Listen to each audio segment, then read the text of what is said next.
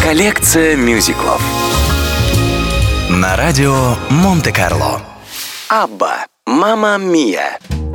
История этого мюзикла началась в тысяча девятьсот восемьдесят третьем году, когда продюсер Джуди Крейман встретилась с участниками группы. Во время разговора она указала авторам на театральный потенциал песни «The Winner Takes It All». Стоит заметить, что музыканты не были в восторге от идеи театрализации своих песен, но и не выразили строгого отказа. Потребовалось почти пятнадцать лет, чтобы начать работу над этим мюзиклом. В итоге премьера «Мамма Мия» состоялась лишь в тысяча девятьсот девяносто девятом году в Лондоне. Постановка имела оглушительный успех и уже на следующий год переехала на Бродвей. Саундтрек к мюзиклу раскупался с невероятной скоростью, а песне «Мамма Мия» удалось сместить с первой позиции чартов легендарную богемную рапсодию группы Queen.